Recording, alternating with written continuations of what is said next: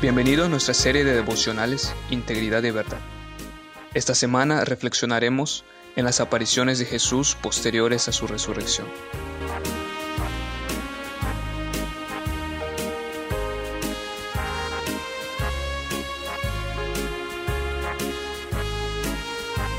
Hola hermano, ¿qué tal? Dios te bendiga. El día de hoy vamos a continuar con este devocional en el que estamos hablando de la serie de apariciones que Cristo tiene después de resucitar. Hemos visto en días pasados que Cristo se le apareció a María Magdalena, pero que también Cristo se le aparece a los caminantes de Maús. Así que el día de hoy, como tercera aparición, vamos a ver que Cristo se le aparece a los apóstoles en el aposento alto. Y esto lo vamos a encontrar en Juan capítulo 20 del 19 al 21. Pero antes de leer la palabra del Señor vamos a pedir su dirección por medio de una oración. Señor, en este momento te pedimos que seas tú quien guíe nuestros corazones para meditar un día más en tu palabra. Gracias Padre por un día más de vida y porque tú siempre eres bondadoso y justo para con nosotros. En el nombre de Jesús oramos. Amén. Y ahora sí, vamos a leer Juan capítulo 20 del 19 al 21 y dice de la siguiente manera. Cuando llegó la noche de aquel mismo día, el primero de la semana, estando las puertas cerradas en el lugar donde los discípulos estaban reunidos por miedo de los judíos, vino Jesús y puesto en medio les dijo, paz a vosotros. Y cuando les hubo dicho esto, les mostró las manos y el costado, y los discípulos se regocijaron viendo al Señor.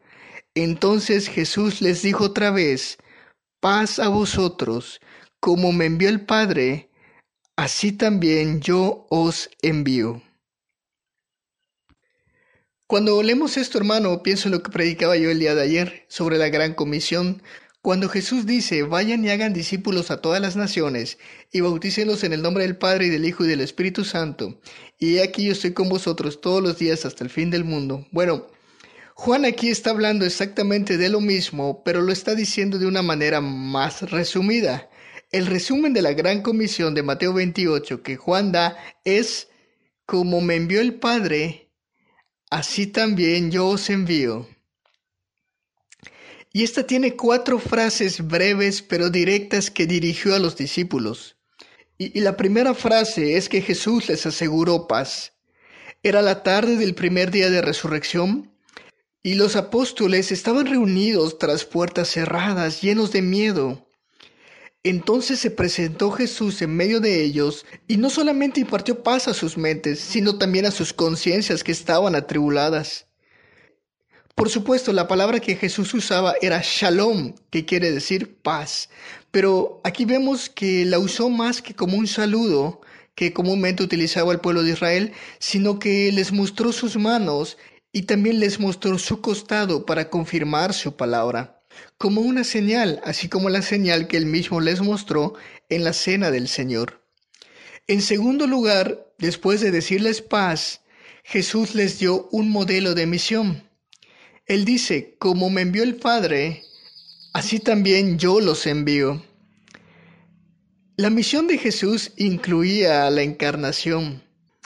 En estas palabras podemos ver que la misión de Jesús también incluía su encarnación. Y esta ha sido descrita como una identificación que Dios tiene para con el hombre, en la cual Él entra a la historia del mundo como un verdadero hombre porque al volverse como uno de nosotros, Él no dejó de ser quien era. Y ahora nos envía al mundo como el Padre lo envió a Él. Y déjame decirte que una misión genuina es una misión que se encarna, es decir, requiere entrar en el mundo de otras personas, de aquellas a las cuales les vas a compartir el Evangelio. Y un ejemplo de esto podría ser que um, no solamente uno debe llegar y presentar el Evangelio, sino también preocuparse por lo que las demás personas están pasando. Es decir, junto con el Evangelio, también nosotros nos preocupamos por la persona a la cual se lo estamos llevando. En tercer lugar, en el versículo 22, un poco más adelante, podemos ver que otra de las palabras que Jesús les da es la promesa del Espíritu Santo. Y Jesús les dice, recibid el Espíritu Santo. Repito, eso está en el versículo 22, un poquito más adelante de lo que leímos. De esta manera Jesús decía que no eran sus propios medios los que iban a hacer la misión. La misión sin el Espíritu Santo, hermano, es imposible. Y Cristo es quien nos equipa y nos da poder para el evangelismo. En otro momento Jesús había dicho a sus discípulos que esperaran la venida del Espíritu. Finalmente la cuarta frase breve que Jesús les dio a los discípulos fue un evangelio de salvación. En el versículo 23 de Juan capítulo 20 vamos a leer que Jesús les dice, a quienes perdonéis los pecados, les quedarán perdonados. A quienes no se los perdonéis, les quedarán sin perdonar. Y esta es una afirmación un poco controversial, porque la Iglesia Católica Romana ha basado de este pasaje la idea de que los sacerdotes tienen la autoridad legal para escuchar confesiones y otorgar el perdón de los pecados. Pero los apóstoles en toda la escritura nunca exigieron una confesión ni tampoco otorgaron aquello que la iglesia llama absolución. De ninguna manera ellos podían perdonar el pecado de las personas. En lugar de ello, lo que ellos hacían es que predicaban el Evangelio de salvación con autoridad, pero esa autoridad era una autoridad delegada por Cristo, no era una autoridad que provenga de ellos. Y prometían perdón a quienes creyeran y también advertían del juicio para quienes se negaran a creer.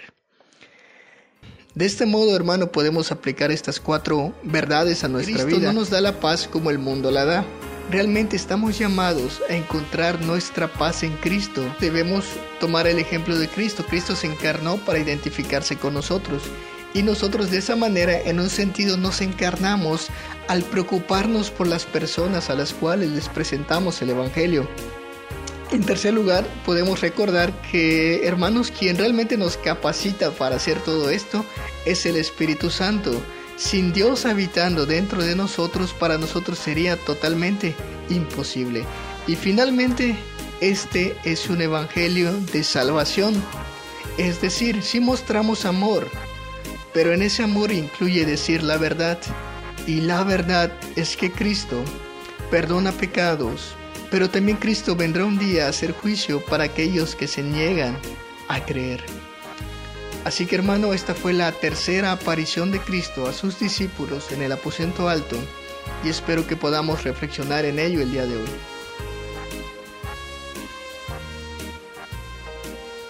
Escúchenos mañana por este medio para seguir reflexionando juntos.